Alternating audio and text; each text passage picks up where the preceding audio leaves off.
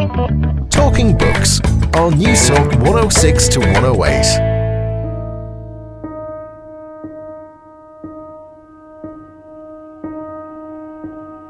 And it's easy for us now to forget the centuries in which Christianity was at war with itself, uh, whether in the suppression of heresy within states or in wars of religion between states.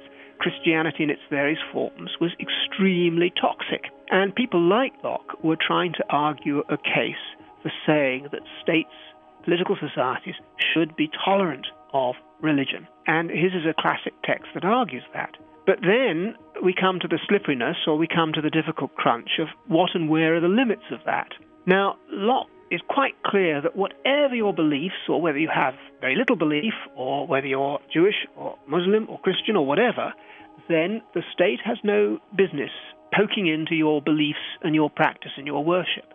But the only ground on which the state can interfere is to protect individuals, the citizens of the state. Let me just give you a little example from Christian religion, um, there have been one or two cases in the United States where very deeply committed Christians have murdered abortion doctors. They believe that they are doing God's work in doing so. But of course, the state and the political society, civil society, holds that that is murder, and it's no good pleading your religious conscience in that case because the state will step in and say, uh, we'll draw the line there. So any time a religion produces a principle that fundamentally violates the principles of a civil society, then the state will want to step in. Silence can be either protest or consent, but most times it's fear. The compelling words of American writer, teacher, and poet Paul Beatty from his 2016 Man Booker Award winning novel, The Sellout, published by Oneworld Publications. Hello, how are you? And you're very welcome to Talking Books. I'm Susan Cahill. It's great to have your company this evening. Well, on tonight's show, we're going to meet with two hugely talented writers and thinkers one a novelist and poet, the other an historian and political theorist, and tackle some of the big questions in public life. First up, it's satire, segregation, and political correctness with Paul Beatty. Paul Beatty is the first American writer to win the Man Booker Prize for his stunning fourth novel, The Sellout, a fast paced, hilarious, kick ass satire about US racial politics and all the dirty, ugly, messy stuff in between. Now, comic genius does not come close to describing this writer's gift for satire. Well, this week I had the very great pleasure of talking to Paul Beatty from his home in New York. Hi, uh, my name's Paul Beatty. Uh, a novelist, uh, reluctant poet. Uh, I live in New York, born in Los Angeles. I'm going to read the opening paragraph of The Sellout. This may be hard to believe coming from a black man, but I've never stolen anything, never cheated on my taxes or at cards, never snuck into the movies or failed to give back the extra change to a drugstore cashier, indifferent to the ways of mercantilism and minimum wage expectations. I have never burgled a house, held up a liquor store, never boarded a crowded bus or subway car, sat in a seat reserved for the elderly, pulled out my gigantic penis, and masturbated to satisfaction with a perverted yet somehow crestfallen look on my face. But here I am in the cavernous chambers of the Supreme Court of the United States of America. My car illegally and somewhat ironically parked on Constitution Avenue, my hands cuffed and crossed behind my back, my right to remain silent long since waived and said goodbye to as I sit in a thickly padded chair that, much like this country, isn't quite as comfortable as it looks. Paul, really well done in the book, The Sellout. It's a remarkable read. It's very um, uncomfortable in parts, hilarious in other parts. It's very clever, it's very daring. It's a lot of different things, and I'm sure it will mean a lot of different things to a lot of different people. Mm. I might throw you a big wide open question start off with. What does the history of America mean to you? that is a big question. yeah, I mean, um, yeah, it's a good question. I mean, the history means a lot of things, you know, at different times. And I think part of it is there's so much history that, you know, that most people don't know and there's so much history that I don't know. And there's a ton of history that we know and we just are completely uncomfortable with, you know. That we refuse to acknowledge, you know. And um yeah, I mean, I don't think that's you know germane to just America. I think it's how, you know, we treat history, especially in the western world. So yeah, I mean it means a lot, you know. But it's one of those things that uh, you know, it's just like the news cycle. It's you know, you, there's something that's of concern for three days, and then there's something new, of, you know, that you know is bothering you for three days, and you forget. Like, there's not much follow up to American history, I guess. So it's hard for things to stay with, you know. Now, the novel touches on some very uncomfortable truths in American history, like segregation. Um, I suppose issues related about identity politics and culture. Yeah. How difficult is that to write as a novelist because you're touching on history, you're touching on contemporary culture, and given the last few years in American life when we've had some very difficult issues in relation to race politics, it must have been very challenging, was it? Yeah, I mean it's challenging. I mean it's it's not the the subject matter that's challenging. For me, it's just the writing that's challenging. You know, it's the for me it's the challenge of just uh, you know getting these you know my insane thoughts that don't make any sense to me those on the page and try to keep the the level of confusion but try to have some clarity about it so that part's tough i mean when i say the subject matter is not challenging I'm, i don't want to like discount that because it is and i i know these are things that people are sensitive about and i'm sort of sensitive about them but you know i think you know i start off by kind of ridiculing myself you know as a person you know as a pseudo intellectual as as a bunch of things you know so that's where i start you know. Yeah you know and then i have like certain idealists and concepts and constructs that i just want to poke fun at and turn upside down. And i know like some of those things are going to make people uncomfortable but uh i think sometimes people are uh, relieved not it's not the word but uh yeah, maybe it's relief, but you know, are just excited that somebody else is thinking about these things in these kind of roundabout ways and underhanded ways, I guess. And I don't know. I mean, people come back and they're just, I'm so glad you're talking about X, Y, and Z in this way, you know, because you know, yeah, it's it's hard to it's hard for me to talk about, to be honest. Um, I'm not very good at being succinct about what it is that I do. I loved the Dum Dum Donut Intellectual Club and some of the meetings um, yeah. that Bon Bon attends, and they're absolutely hilarious. But how far can you actually go? Yeah, I mean, I think anyone can go as far as they want to go. You know, I mean, that's the thing I try to do in this book is I try, you know, I think I always try to do it, but um, yeah, I, I don't let somebody tell me or let myself tell myself that you know I can't go there. You know, I go there to the end that it, it serves the the needs of the story I want to tell. You know, and so that's you know, I, I try to write without any boundaries. Not that I don't have them, but you know, I try to at least pretend that I don't. And um, you know, in things like the Dum Dum Donut intellectuals, it's you know, America's a place that takes itself very seriously, and it's so insecure, and there's it's a place that doesn't have a ton of irony about itself. And so I have fun just testing that out, you know, and I yeah, I, I just I don't know, I, and I think I just have a problem with institutions and uh, people that take themselves seriously. Even though I know I, I can do that, you know, with myself sometimes, and so you know, so I don't want to say they're easy targets necessarily, but um, there are things that I enjoy, you know, especially the the intellectual class. I just I enjoy just uh, what's the the UK phrase, taking the piss, I guess.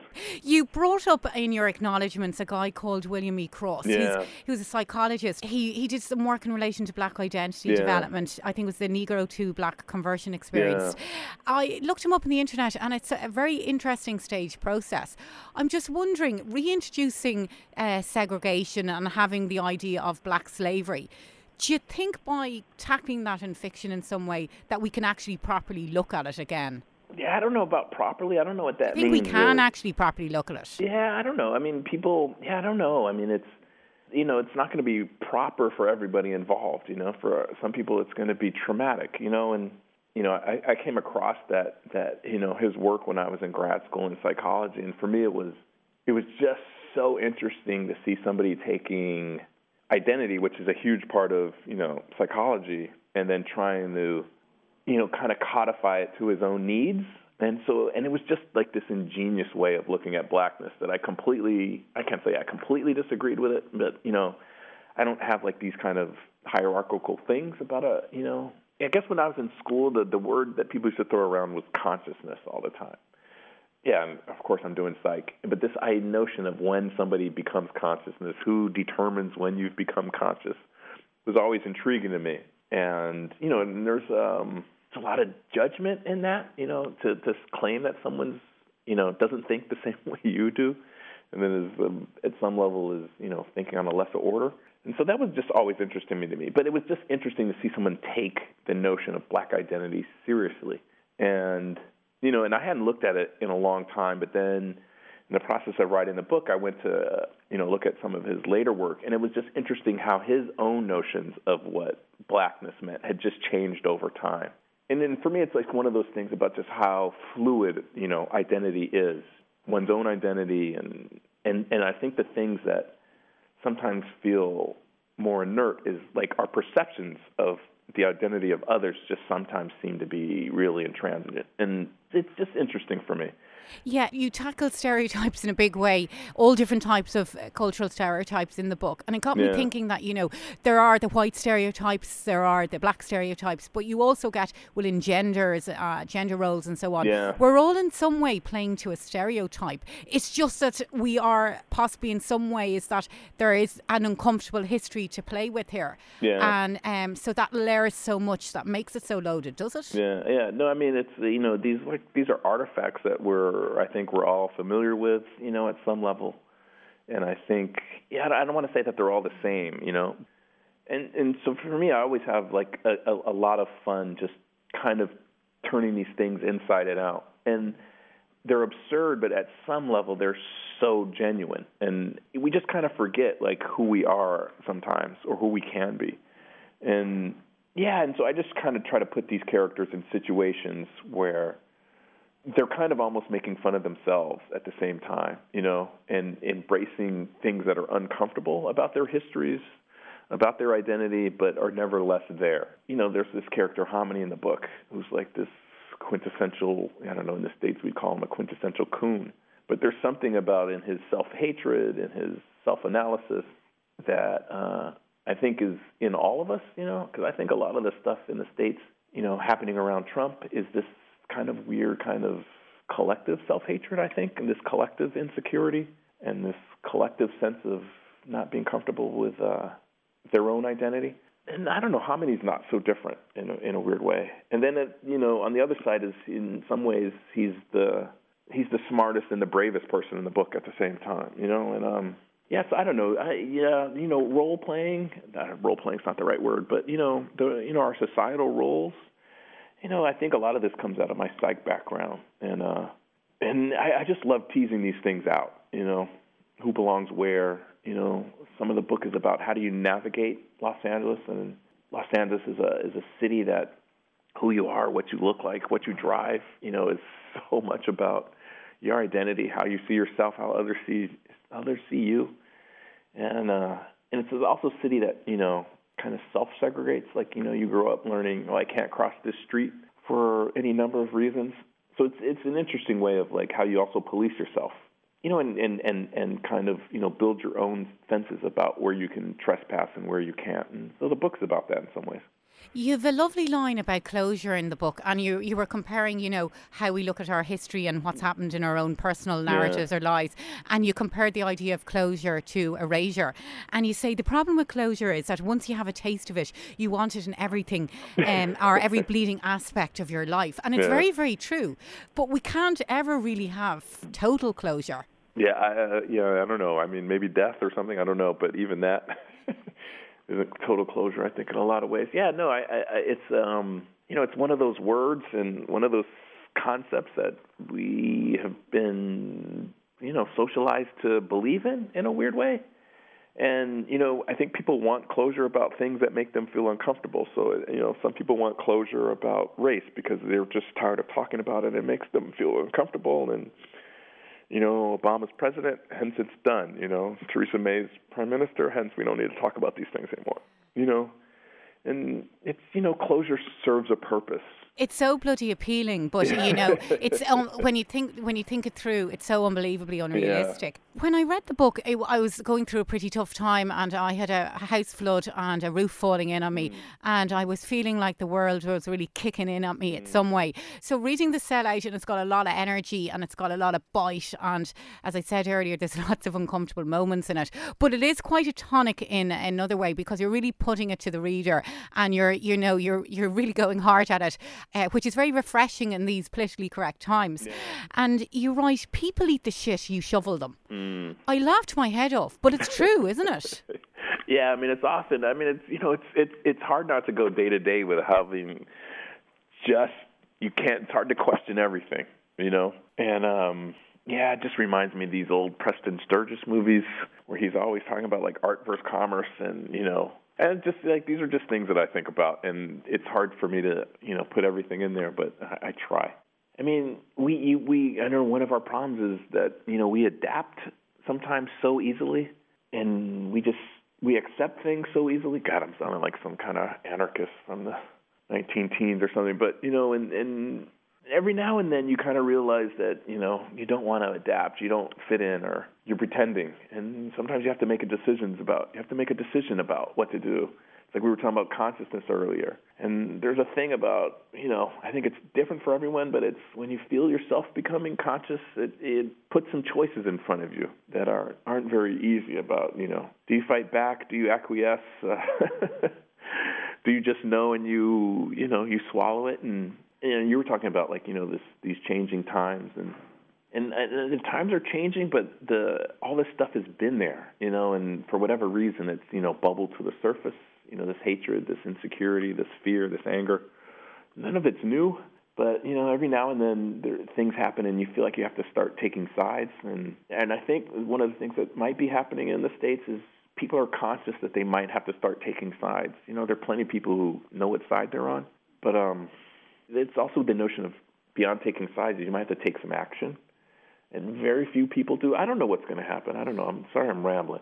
I might throw you a philosophical question if it's yeah, okay, Paul. Do you think America will ever become a post-race society? Do you no, think I mean, that actually, like, does, what, just whatever the word means in its own right, do you think that can ever exist? Yeah, I, I don't know. I mean, I don't think things become post anything ever. Yeah. You know, so uh, yeah, it's not about just race necessarily. It's about post anything. I mean you know, it's it's like looking at the UK still royalist at some level. You know, it's uh, yeah, these things stay with us for a long time, and they manifest themselves in ways that we don't always recognize. You know, I mean, you know, people are are are not very nice to each other. God, I sound like a simpleton, which I can be, but you know, I I, I think you know, division is is just a part of how we live life. Yeah. You know, and the thing is, you know, thank goodness there are people who just don't tolerate it and who will discuss it and who fight back and or write poems about it, whatever they decide to do, you know. And uh, you know, they, they they make us, you know, examine who we are and how we operate. So yeah, I mean, you know, it's like, you know, who knows what will happen? It and it depends what you mean by these things. I think part of it is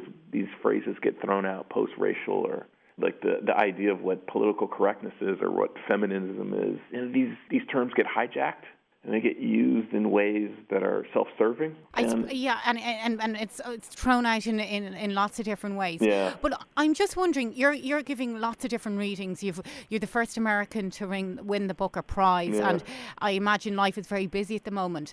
But depending on what location you are in America or what suburb and what bookshop you're reading, you're going to either have a lot of black readers there or a lot of white readers there. And I'm wondering in what ways have people you rub people up in different ways because there's you know offense operates on so many different levels. So yeah. i'm just wondering some people just don't want things put in their face. Yeah well they, they, those people probably won't, won't buy the book.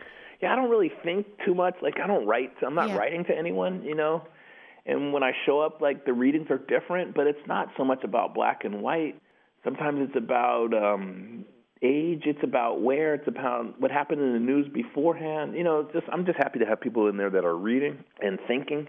And you know, sometimes it's about the mood that I'm in. You know, I teach, and uh, I had an ex-student write me this long email the other day, and he was thinking about the book and the part where the father is doing these social experiments on his son, and he was talking about when he first read it, like how he found it like just completely hilarious. You know, that's where he was operating from. But for him, since Trump's election, he said he reread the book and like that scene means it's still funny, but so serious now because he it cuts he, to it, he, doesn't yeah, it? Really? You know, he sees, oh God, this guy's actually trying to protect his son, but he has no idea how to do it. Like he's got this whole thing, and so, yeah, I mean, for me, it was nice to hear that because that's what I'm trying to do. It's like these two sides about like the book is funny and it's not funny. The book is serious and not yeah, serious. You yeah, know, and so it, it struck me as I was reading through, and as you progress through the novel, it's deeply sad in lots of different ways. Yeah.